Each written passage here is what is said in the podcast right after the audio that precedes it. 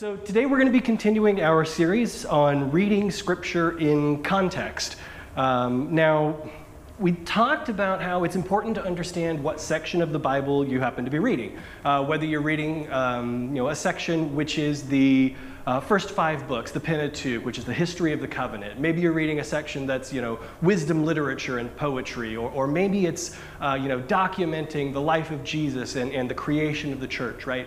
And understanding which section you're in helps us not make mistakes when we're reading Scripture. It helps us to understand how the original reader would have heard that. So, so today we're going to move on to talking about Scripture in the context of civilization. In other words, who was the major power at the time? Now, if you'll allow me to nerd out for a second, my, my favorite video game series of all time, well, one of them, is a game called Civilization. You, you basically, over the course of thousands of years, um, create units and send them out to explore the world, uh, to, to, to research new technologies, develop amazing cultures, um, find other uh, civilizations and either bargain with them, barter with them, uh, you know, make make peace with them or make war with them, sort of however you decide you want to, to, to be there. Um, and, and I sort of bring this up because understanding the context of what civilization happens to be in power at any given time helps to make sure that we're not reading the Bible in a vacuum. So one point I would make today is please don't read the Bible in a vacuum. For one, it's loud, it's dusty, it's dark, and it scares the cat. No, wait, that's just a vacuum in general. Um, it's okay, you can laugh. I, I, I don't mind. It's also okay if you don't laugh, I understand. Um, maybe instead of vacuums, we should talk about forklifts.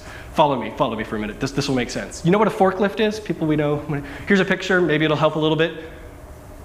The first modern forklift drivers were almost universally women.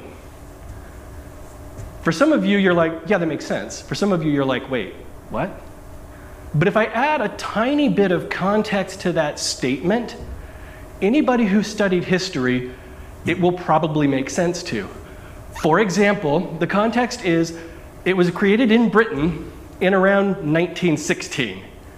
And now I see heads going, oh, okay, yeah. So why do you think all of the initial fork drive, forklift drivers were almost universally women? World War One, exactly. In, any man that was of working age was probably off fighting the war at that time, right? And I say this because it helps us to remember that historical context matters, right? And so, what does this have to do with civilizations? Well, did anyone take a world civilization class in either high school or, or college or anything like that? Yes, some, d- don't worry, if it was years ago, there's not going to be a quiz. Um, But I would ask one question. When you do that, where do those classes almost universally start? Any guesses? Okay, I heard Egypt. Anyone else?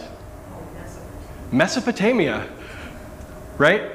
Interestingly, okay, so so so there, yeah, this world civilization classes, they do that.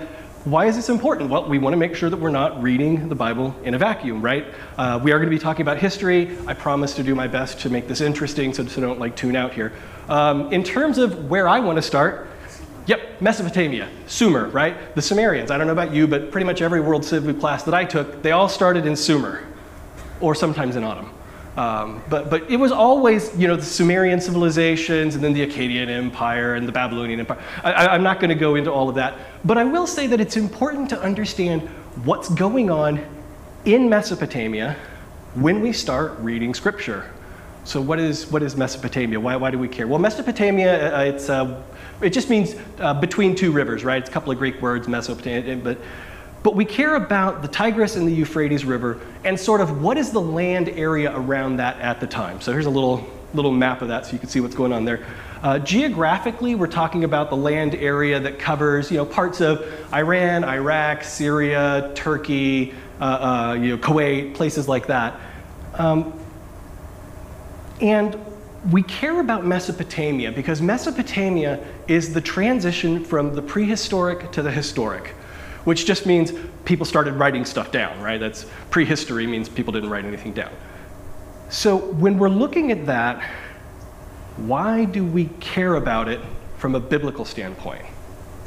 Well, we talked about knowing what part of Scripture you're in and understanding the context of that. In this case, I want to start with the Pentateuch, right? Fancy Greek word, it just means, you know, five books. It's the first five books of the Bible, uh, you know, the book of the law, if you're reading through Scripture and wondering how it refers to it. We talked last week about how this section is the history that chronicles the establishment of the covenant God makes with Abraham and with the Israelite people. Okay, so that's interesting, but why Mesopotamia? Well, Mesopotamia, because it starts in a place called Haran. So I'm going to read a little bit of Scripture here. Now the Lord said to Abram, "Go from your country and your kindred and your father's house to the land that I will show you. I will make of you a great nation, and I will bless you and make your name great, so that you will be a blessing. I will bless those who bless you, and the one who curses you I will curse. And in you all the families of the earth shall be blessed." So Abram went as the Lord had told him, and Lot went with him. Abram was seventy-five years old when he departed from Haran. Abram took his wife Sarai and his brother's son Lot, and all the possessions that they had gathered, and all the persons whom they had acquired in Haran, and they set forth to go to the land of Canaan. So we don't know precisely when a lot of this is happening. Historically, I, you may notice I'm not throwing dates out here. There's a reason for that. Dates are boring. That's not really the point here. It's probably either the Akkadian Empire or the First Babylonian Empire. It's probably something like that. But that's really the time period that we're talking about here. Now, in this part of Mesopotamia, they developed writing, but they also developed the first written code of laws. So now we have a cultural context that we're reading this establishment of the family that, that God wants to use to bless the entire world, right? This, this first covenant, they come about in a time where if you break the law, you know what's going to happen to you, which means fewer people tend to break the law, which means it's a little bit safer of a time to be alive. Another thing that's going on here is there are radical advances in agriculture, which means that you can send a settler like Abram off into the wilderness to establish a farm, a farmstead, and basically create a new life for themselves. So as we're reading through Scripture, right, we read through the parts of Mesopotamia here uh, where, where Abram is traveling, but specifically we read about the story of that family, right? So we read about Abram, and, and God eventually changes his name to Abraham as part of that covenant relationship. We read about his son Isaac and, and, and his son Jacob, who later has his name changed to Israel, right? Uh, things go pretty well for this family for a number of years, right? Until eventually they run into a problem, which is a famine. So if you know anything about the ancient world at this time, you probably know where people are going to go if there's a famine, and that's Egypt. Egypt is sometimes called by historians the breadbasket of the ancient world, right? So it's, it's not at all a surprise when, you know, Jacob sends his sons down to Egypt to get food when they're in the middle of a famine, right? The assumption is, well, Egypt's going to have food. You know, it just how happens, you know, we read the story of Joseph. We know how they end up having food at this time. But that tends to be the case throughout history. And Egypt is going to end up being the major world power for quite a number of years. Now, I'm, I'm guessing most people have at least heard a little bit about the story where, you know, the Hebrew people are slaves in Egypt, and God uses Moses to lead them out of Egypt across the Red Sea, and they wander in the desert for, for decades until they're finally ready to enter the promised land of Canaan, right? The fulfillment of that covenant that God made with Abraham, that his descendants would come to inhabit this land. So geographically, Canaan is located pretty far southwest of that Mesopotamian region. So all the empires that, that, that rise and fall in Mesopotamia, they're not really concerned with Canaan because they're concerned with another major power, which is Egypt.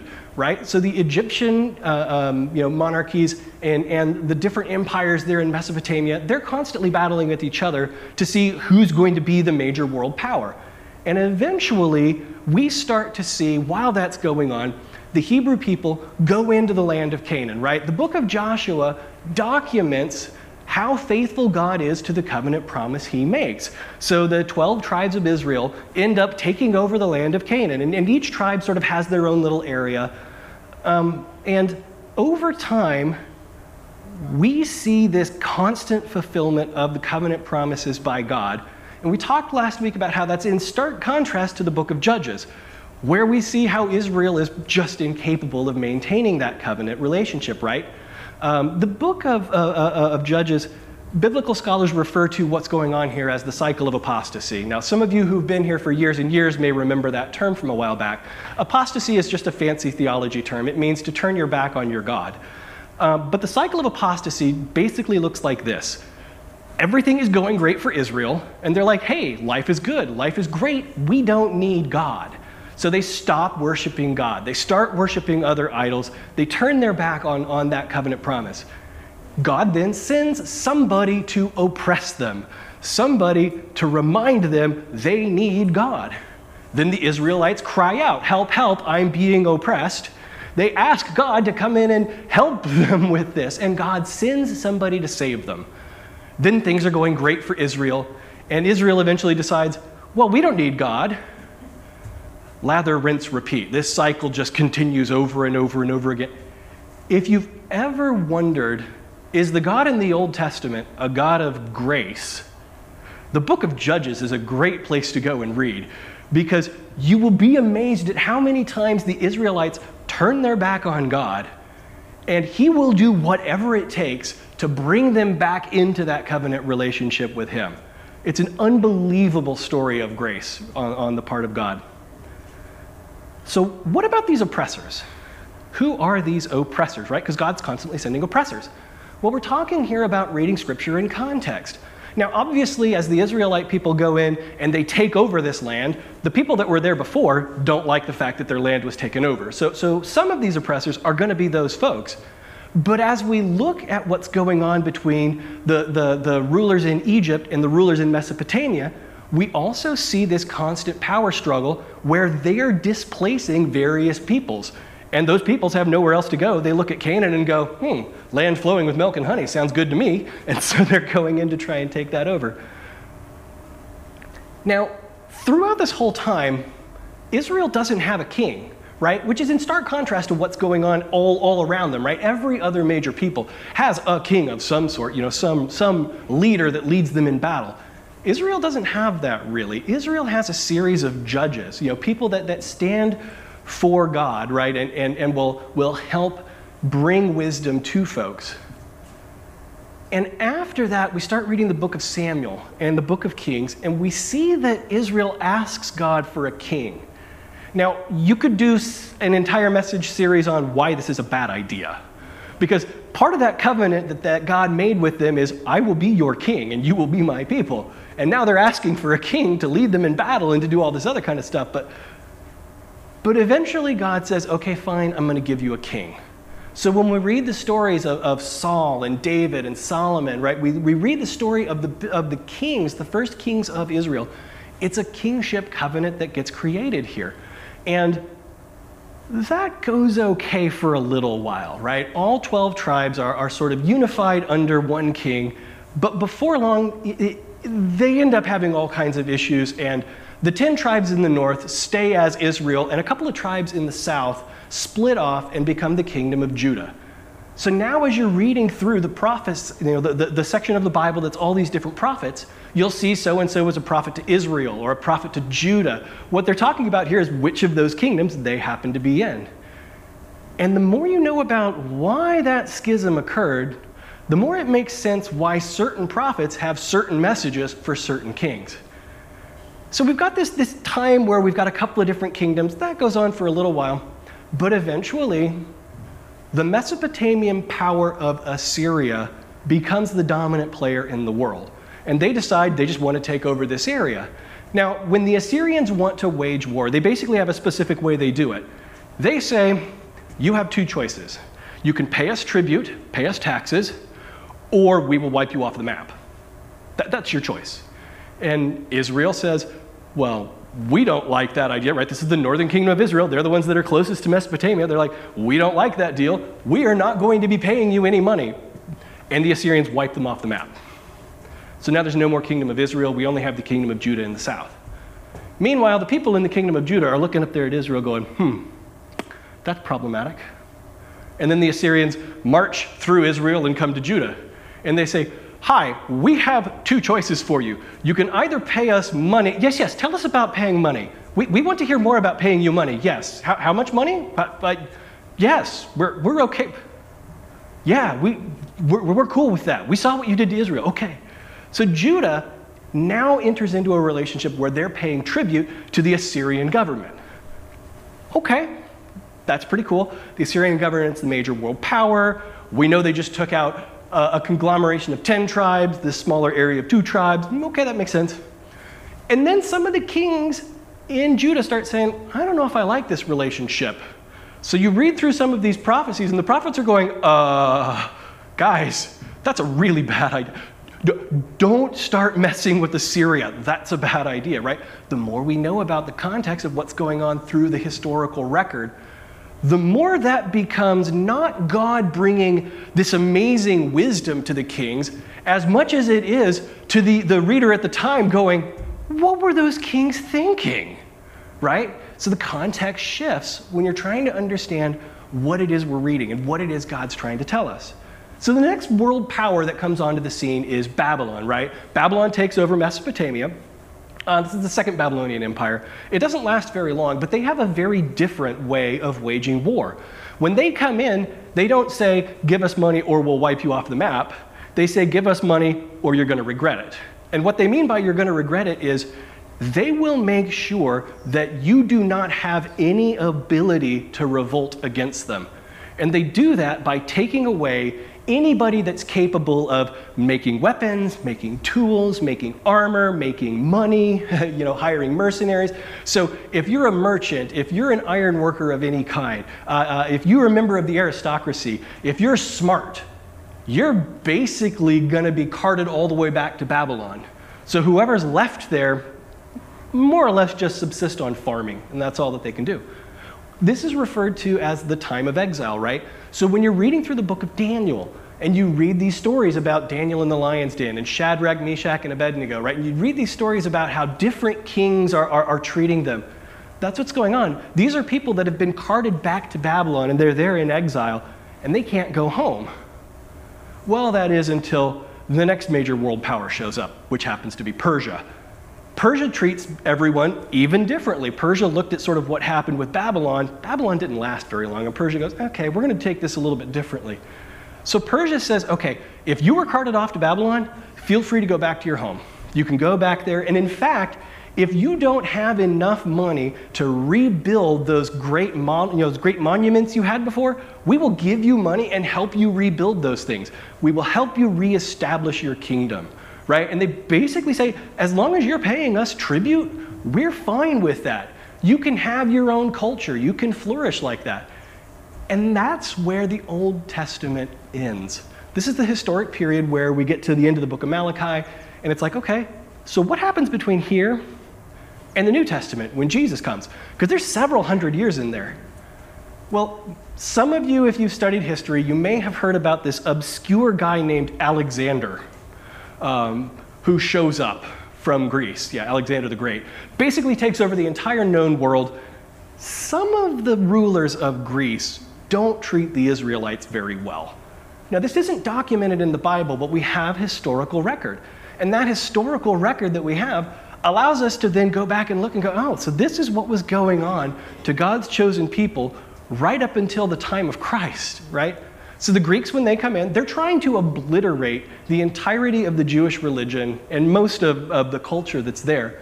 And one of the ways that they did this, they actually had somebody that came in and sacrificed a pig on the altar in Jerusalem, uh, you know, basically making it ceremonially unclean forever, is sort of the, the, the idea there. So the Jewish people actually revolt, and for a time, they manage to have a small bit of independence from Greece. Until the next major world power shows up, which happens to be Rome. Rome has a very different way, again, of approaching people, right? When Rome takes you over, what Rome does is they come in and they say, look, you can have your culture, you can have your own laws, you can have your own currency. We don't really care. Swear allegiance to Caesar first and pay your taxes. As long as you do that, we're not going to have any problems. You know, don't, don't break the laws of Rome. You can have your own laws too. You can do your thing. Yeah. Rome. Rome. Oh, Rome, I'm sorry, yes. Rome, yes, sorry. I, for some reason, it doesn't always click for me. Now, this takes place several decades before Jesus. And it introduces a time that historians refer to as Pax Romana, or the Peace of Rome. It's a relatively peaceful time where the Romans come in and make some pretty amazing changes to the world.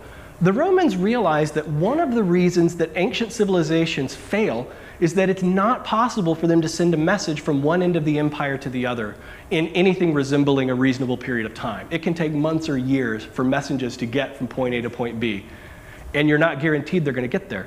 So the Romans set out to establish a system of roads that connect the entire empire together. So when you read through history and you hear phrases like, all roads lead to Rome, this is why. Like, the Romans really wanted to push this idea of a universal, awesome system of roads. Some of these roads are still standing today. Like, they have modern drainage technology. They're kind of a marvel of the ancient world. They're also patrolled. So now, when Jesus is born, he's born into a world where you have nearly universal travel available to you. You've got a language that most of the people understand. You've got a system of currency you can use in all of these different areas. Now, if you were going to try and manufacture a cultural environment in which to launch a religion that's going to change the world, that sounds like a pretty good one to me, right? So when we when we see these stories about Jesus traveling all this distance, and, and the you know the apostles traveling all this distance, and as the church is being founded, and they're they're, they're founding branches of, of, of the early Christian church in all of these different areas around the ancient world, right? This is what we're talking about. And knowing the culture of those areas gives us a lot more insight into what's being written in the letters that that the that are being written to the churches in those areas. So again, the, the idea here is to not read the Bible in a vacuum, right? To, to understand the context, the historical context, the cultural context. Um, the challenge for last week was to read Scripture as the way God chooses to reveal himself to us. The challenge I would give you for this week is to think of history as something more than just a boring collection of dates and names that you have to remember, right?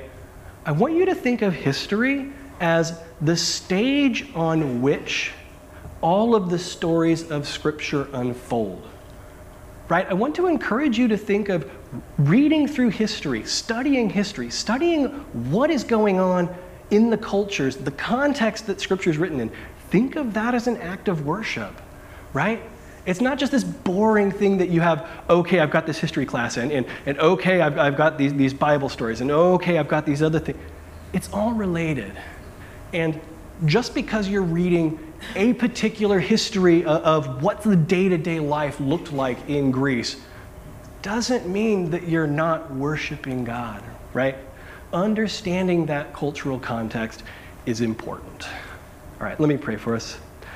Um, God, I would ask that you would be with us throughout the rest of this week. I know sometimes it's really easy to be caught up in, in you know, what we happen to be reading and not understanding it and, and, and being frustrated by that. Help us to remember that every time we read Scripture, we can get something different out of it. Help us to understand that the more we study, the more we learn. And the more we learn, the more likely we are to be hearing the truth that you want to tell us, rather than just the church history that maybe we think we know. Help us to remember that whatever Scripture is telling us is how you are trying to reveal yourself to us. Help us not to read the Bible in a vacuum. Amen.